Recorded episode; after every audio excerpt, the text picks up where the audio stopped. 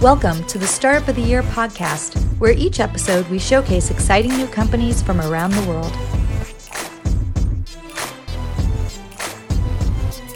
This podcast is produced by Established, creators of the Startup of the Year program. Established is focused on helping organizations with their innovation, startup, and communication strategies. Welcome back to the Startup of Year podcast. I'm Frank Gruber, the co-founder and co-CEO of Established, co-founder of Established Ventures, and the team behind the Startup of Year community and this very podcast. We are in episode 115. That's right, on the Startup of Year podcast. And on this episode, we're going to highlight a conversation with uh, basically some group, uh, some folks that are part of our startup community. They are startup investors. So this investor conversation was led by our own established co CEO Jen Consalvo. It happened at a pitch event a few months ago, and we're excited to bring it back and highlight the great conversation that was had. It includes Dahna Goldstein, who's the Chief Investment Officer at Halcyon and the co managing director at Halcyon Fund, as well as Phoebe Van, Van Duinen, who's also in the panel. She's the uh, Principal and Investment Manager at Halcyon, and she's responsible for the end to end process of social impact investing through their three capital vehicles, which include a VC fund, uh, Angel Network, and Micro Loan Fund. So, very interesting stuff there. And then we also had another guest as well, including Olivia Goldstein. No relation to the other Goldstein, but uh, and not a need not a need to have the Goldstein name to be on this session. Just happened to be coincidental, and she's actually uh, participating as well. She was a vice president at StartFast Ventures. So excited to have this going here in a minute, led by Jen Consalvo from our team. But before we jump in, I wanted to first celebrate. It's time to celebrate a company in our community. We always like to shine a light on a company that's doing well and uh, love bringing this these these shout outs to light. So first off, let's give our attention to dun, dun, dun, Keepers. They are an all-in-one app providing full ho- household management. So think of your like renting your house, a short-term rental situation. Um, they actually integrate direct, directly with uh, Airbnb and VRBO in, in the calendars, and you can actually make the reservations for your house cleaning right in there. Uh, it's got job notifications. It's over sent over the housekeeping uh, housekeeper users, and uh, and voila, you've got you've got your cleaning services ready to go. They're going to help clean your short term rental on the spot, right? So it helps with that that management set setup. So if you want to learn more about it, go over to US uskeepers.com. So uskeepers.com and learn more. All right, now let's jump into that conversation with those investors led by Jen Consalvo on our team. Take it away. Let's uh, let's first welcome back Dahna and Phoebe, uh, both from Halcyon. We'd like to welcome them back to the stage. And joining these two incredible investors, we would like to welcome Olivia Goldstein. So Olivia is the vice president at StartFast Ventures. She's an exited tech founder with 10 years of experience working in and with B2B software companies. She's advised international companies on US market entry strategies. She also co-founded Rehike, a marketing software for brands to find and work with influencers and brand ambassadors, and ultimately led it through to its acquisition by a Syracuse group in 2019. Welcome, Olivia. Thank you. Thank you for having me. Absolutely. So um, I'd love to just get this conversation started by going around the horn and just hearing a little bit about maybe some of the companies you've invested in or your approach to investment. Um, so maybe we could start. I'm just going to go from who I see on the screen. We could start with Dahna. Thanks, Jen. Um, so, just a quick bit of background about Halcyon. Halcyon is an early stage incubator uh, based in Georgetown and Washington, D.C. We've been incubating impact driven funds, uh, sorry, impact driven companies uh, since 2014. So, we've attracted entrepreneurs from around the world. Um, and uh, the companies that we have incubated uh, and then that we invest in on the back end, and uh, we have both a, a, small fund and an angel network um, as vehicles to, to direct capital into ventures. Um, we uh, outperform the industry average in terms of the amount of capital that we're putting into women led companies. So everything that we do has an impact component. Um, as it turns out, and sort of not surprisingly, companies that are tackling big problems that people are experiencing are actually disproportionately led by the people who are experiencing those problems. So when you're thinking about gaps in ecosystems, gaps in access, those companies tend to be disproportionately led by women uh, and by, by, by BIPOC founders. Uh, so, you know, happy to talk about some of the specific investments that we've made. Um, but looking at our, our, fund, for example, uh, over 60% of the capital that we've invested has been into women led. companies, uh, as opposed to the, the numbers that we've all heard about 2% of capital uh, in, on average in, in VC going into women led companies. Awesome. Thank you, Dahna. Um, Phoebe. I am also on the Halcyon team, so I won't repeat um, our investment thesis, but what I can speak to is some examples of the incredible women founders that we have in our portfolio. Um, our most recent investment was in a company called Outline, um, founded by Sydney Montgomery, um, and it's a platform that leverages AI to improve students' writing. Um, we also invested in a company called Medu, um, founded by Tammy Cheo, which is creating reusable surgical gowns to drastically reduce medical waste. So our investments really run the gamut in terms of industries. Um, and we have incredible, you know, women founders across the board. And Olivia, can you tell us a little bit about your funds and, and some maybe some of the investments or your approach? Yeah, absolutely. So I am I'm relatively new to venture. So I've I um, StartFast as a fund was actually one of my investors in my company. As you heard, I, I previously started my own company. Um, so we were a portfolio company um, out of Fund One. We're currently investing out of Fund Two. And just um, Fund One was a little bit different because it was an accelerator program. So the way we approached and the stage at which we invested was a little bit different than where where we're operating now.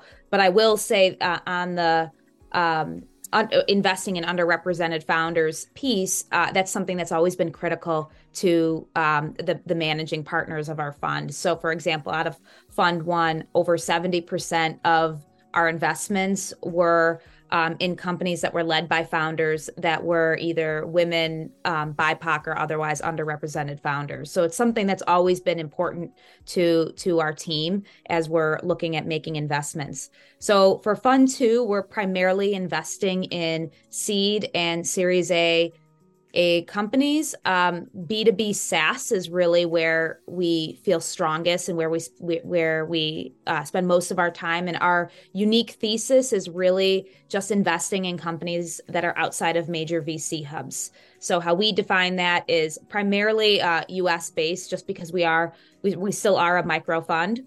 Mm-hmm. So primarily U.S. based, um, anywhere outside of Bay Area, Boston, and New York City. So we're early into fund two. We've made five, coming up on six investments so far, and half of those have had, um, you know, female or uh, women uh, in founder as founders. Awesome, great, thank you, Olivia. Mm-hmm. Um, so you know, we've all heard the numbers. For those in the audience who might not be as familiar, we know that a very small, like minuscule percentage of all US based venture investments go to women led startups. Um, and then layer into that, if you're a woman of color, it's it's even more dismal. The numbers are not great out there. But we've been hearing now for years, right? Like all these calls to action for investors to be um, and LPs, right, to care more about and and to invest time and efforts into investing in more uh, women-led startups. So I just love to start this off with um, any other trends that we're seeing right now with in the venture community. What are you seeing? What are you feeling? Do you feel uh, generally optimistic about where we're heading right now? Um, do you feel like we've have we started and stopped? Where where are we in this? Because some of us have really been, um, you know, especially I would say since 2019, 2020 in particular, really laser focused on this.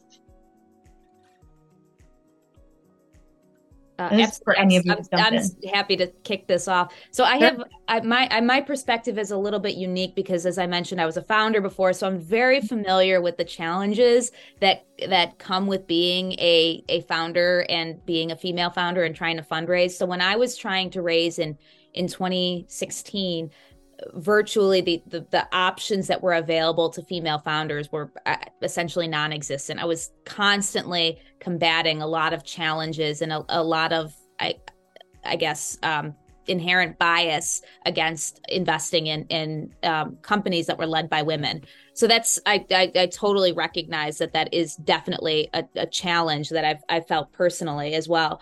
I i am optimistic honestly because i do think while the figures are still not quite, you know, a, in a macro sense where we want them to be. I think it is changing in in in hopefully for the better because we are seeing more funds being populated that are um, both led by um, by women GPs. We're seeing more women getting getting engaged at the LP level and investing in funds, and really, I think a lot of um, VC funds are now kind of reassessing where they should be deploying their dollars as they see. I mean, it's you know the the, the stats show that um, companies led by female founders tend to have better returns for investors. So being able to be more building that really into their their their um, sourcing and their diligence process as and being mindful of that um, i think is something that a lot of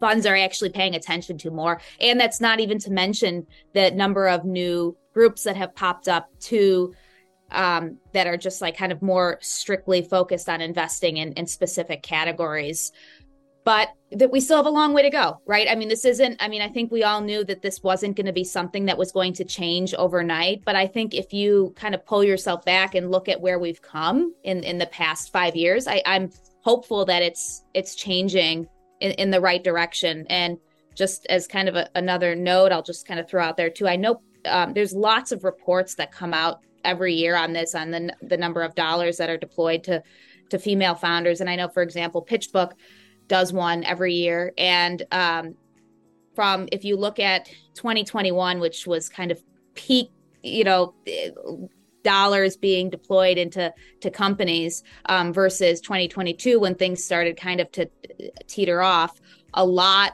you know, if you look at the number of um, companies that were founded by um, women that were able to raise dollars, it was essentially flat um, the, the growth of how many were funded, which seems at surface level like a bad thing. But if you kind of look at it from the flip side, that is almost a, a good thing because it in 2022 was a really difficult year for a lot of companies to fundraise and women were still pushing through and still able to maintain and and and and fundraise without having that impact you know the the macro statistics so i'm i'm hopeful but i know that there's a long way to go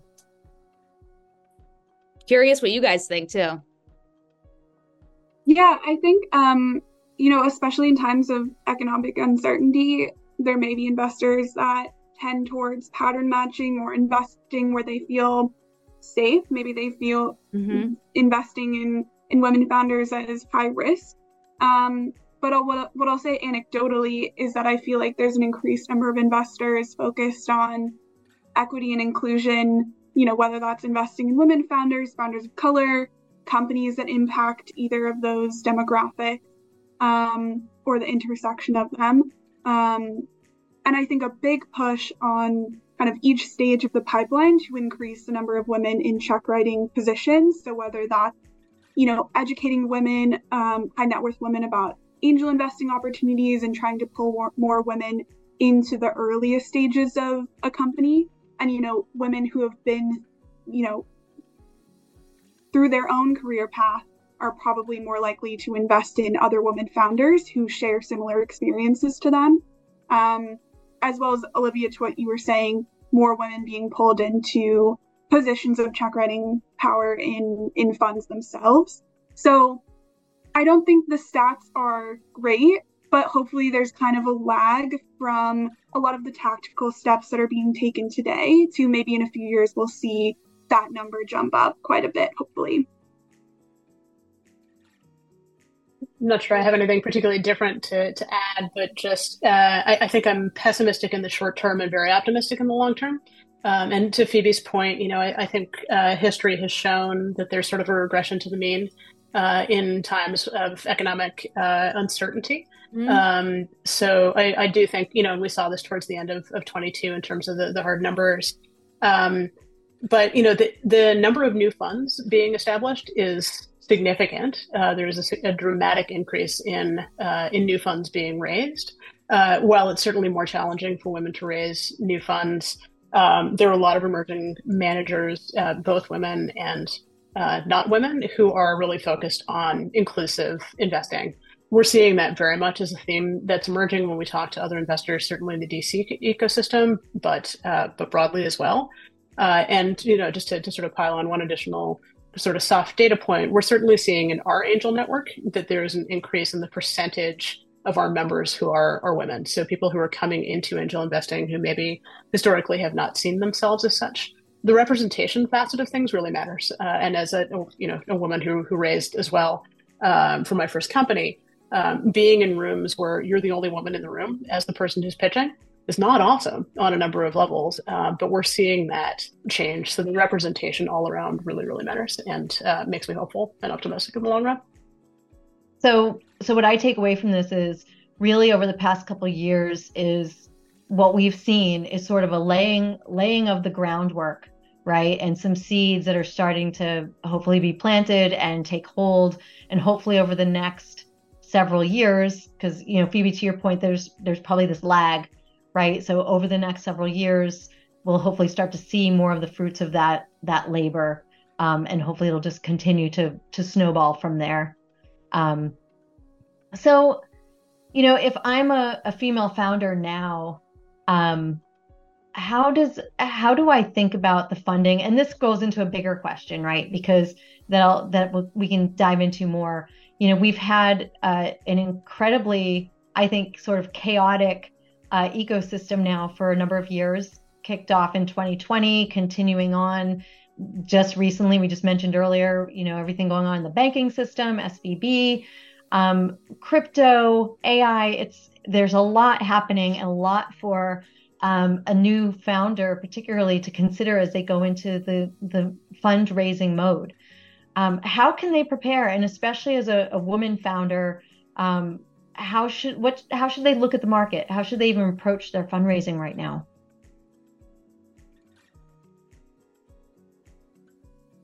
It's a, it's a complicated question, you know, and so much of investing at the super early stage is, is relationship driven.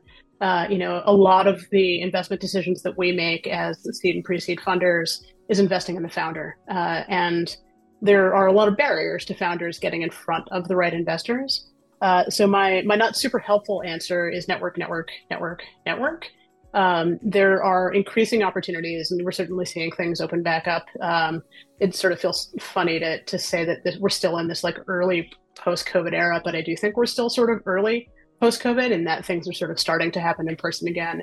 There are more networking opportunities, um, but just getting in front of a lot of folks. You know, I think one of the things that early stage founders, I think sometimes don't lean into as much as they could, is that people genuinely want to help certainly not everybody, but a lot of people that you talk to as a founder really do want to help. If they're not in a position to write a check, that's okay. They may know somebody who's in a position to write a check.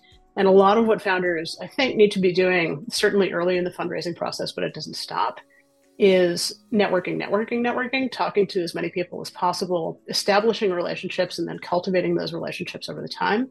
One of the best things that founders can do if they meet somebody who could be in a check writing position in six months is to say, this is what I'm going to accomplish in the next six months.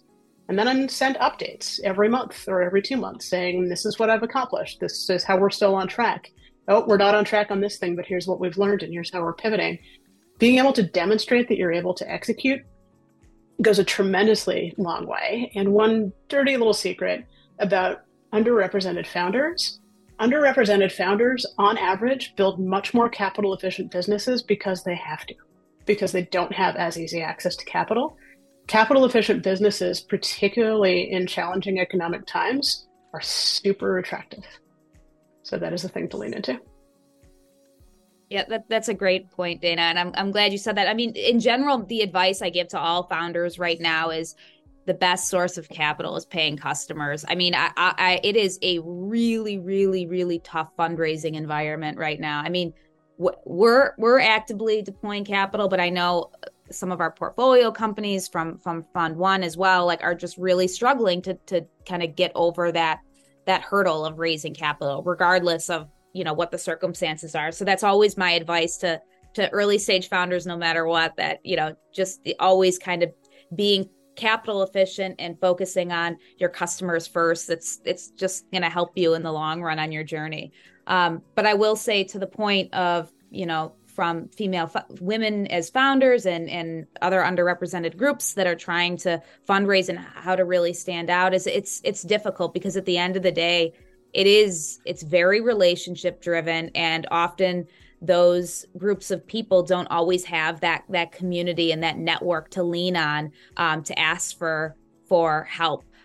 You know and this is part of the reason why i think it's I, i'm optimistic that it's getting better because i think we've started as you know collectively as a group to make this noise and draw attention to like hey this is a problem. Like th- these are um, there's large you know groups of people that are not getting that are being overlooked for funding opportunities just because of who they are right and it's like why is that happening so i do think now that there's a lot more um, opportunities and, and, communities of people that are dedicated to really helping, you know, um, extend their networks to to make those um, strategic introductions. So just really not being afraid to kind of put yourself out there and, and just ask for help when you need it or ask for an introduction. So that would be my my advice. Phoebe, do you have anything to add? I think the the only thing I'd add is um, to Olivia's point. You know, don't be afraid to do cold outreach to folks on LinkedIn and Twitter. Um, if you see funds that tend to invest in women, they'll probably also be super open to meeting you. Um, so I think, you know, don't be afraid to do that. Um, I think some things we see mm, perhaps more often from women founders, especially when they're pitching, is that they're super realistic, which is great. You know, as a founder, you want to be able to have a lot of realism in there, but also don't sell yourself short. Um, and I think we tend to see that more often from women founders. Um, so I think, you know, have a lot of confidence in yourself. You know your business better than anyone. And you want to also portray, you know, the best case scenario along with probably the more realistic case. So um, I think hype yourself up a little bit and kind of build that into your pitch as well. That's so true. I'm glad you said that. There's a, a book, I don't know if you can see it behind me somewhere. It's called Brag Better uh, by Meredith Fineman. Good book for for maybe some founders to uh, to to give a read. Um, and I'm also going to give a little plug for non-dilutive funding if it's right for your company. Um, you know, four billion dollars America Seed Fund, something to take a look at uh, and consider, especially if you're um, if you're still developing your technology, if there's some technology risk that uh, you feel like you have to get over a certain hurdle before investors will really come in and, and be ready to write a check. Um, that's something to consider. Um, we only have a minute left, and I just wanted to maybe touch on one or two other things. Uh, Ken, maybe just a, a, quick round of what do you uh, look for most in your founders and founding teams uh, when you're you know really considering somebody for an investment? Um, this is this is yeah. So we I we we aren't afraid to invest in in first time founders, and since the nature of the geographies of where we invest, that tend to be the types of of founders we invest in. So we like founders that have really deep expertise in their fields. Um, we like founders that have a good makeup and leadership so like someone that's kind of can really take ownership of of the sales and the, the customer relationship someone that is maybe more on the technical side uh, someone that has a good understanding and grasp on sometimes it could be the same person too on on managing finances. So just having a good a good solid team. Uh, and then just some early traction whether that's um, you know in terms of, of revenue in terms of good product market fit. Uh, and since we when we invest we typically we we like to work closely with our founders so we do lead rounds. So with that sometimes we we take um, like we'll we'll look for a board seat too. So we like to work with companies that we think we can really be a value added partner with through through our network as well. Maybe hit on some of the softer skills that we look for. I think we really look for a coachable founder someone who is open to feedback. They can pivot when needed, you know, recognize the challenges that they face as a leader and kind of build a team around them that um, has a lot of strengths and, and complements them really well as a founder. Um, and I think someone who is also quite resilient and you'll come across a lot of challenges as you grow and scale a company and someone who's able to persevere and really use those challenges to their advantage. And just to build on a couple of quick things, all of those points are, are absolutely right on. Uh, at Halcyon, we're entirely focused on impact driven businesses. So we're looking for a company that is solving a big problem, and that in solving that big problem, they are going to scale to venture type returns. So we're look, really looking for companies that are tackling a big problem in a big market in a way that can grow significantly, uh, have a lot of impact in the process, but also uh, you know have a business model that really scales. Um, I will say as well that we're really we dig a lot into um, the assumptions that underlie the whatever the business model is. We really want to understand how founders are thinking about it. Uh, mm-hmm. That helps give us a sense both on the kind of the coachability piece of things as we're engaging with founders, um, but uh, with super early stage companies, the things that companies think are going to happen in the next little while are almost entirely wrong almost every time. Uh, mm-hmm. Uh, and just the the nature of being a really early stage company, things will happen in the market. So really understanding what makes the founder tick and what makes the company tick, so that we can work with the founder. We similarly like getting really engaged with founders. We really like being value add uh, to to adapt as the company evolves and as it reacts to whatever happens in the market. Well, I think that's a really great note to end on. I want to thank you all. All right. Hopefully, you learned something from that investor crew. Uh, I always like to have these these uh, these events because you do learn different things about about what the funds are looking for, what they're seeing in the market, all that sort of, of stuff. As well as um, obviously there was a pitch event before where we had some great companies share their uh, share their stories and and more or less hopefully build connections. So hopefully you found it, the conversation helpful, and if you did, please um, look out for additional events like this over at startupofyear.com um, we'll be sharing some things coming soon, and uh, obviously stay tuned with the podcast if you if you liked it. And we appreciate if you share. We feel like it would help you know others. You know if you know if you could help spread the word. So sharing is caring. So thank you so much in advance. All right, well that's the end of the episode.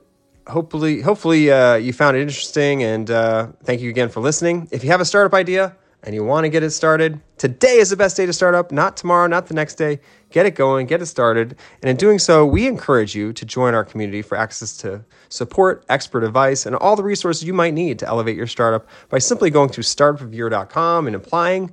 Or I'll give you the short link, save you a lot of time. Go to soty.link forward slash apply. soty.link forward slash apply. soty.link forward slash apply. It's pretty simple to join, it's free. We've got lots of great things happening, so please do join us. Until next time, I'm Frank Gruber. Don't forget to hug your loved ones out there, and good luck starting up. Have a great day. Thanks for listening to the Startup of the Year podcast. Be sure to subscribe, and we'll be back with another episode soon.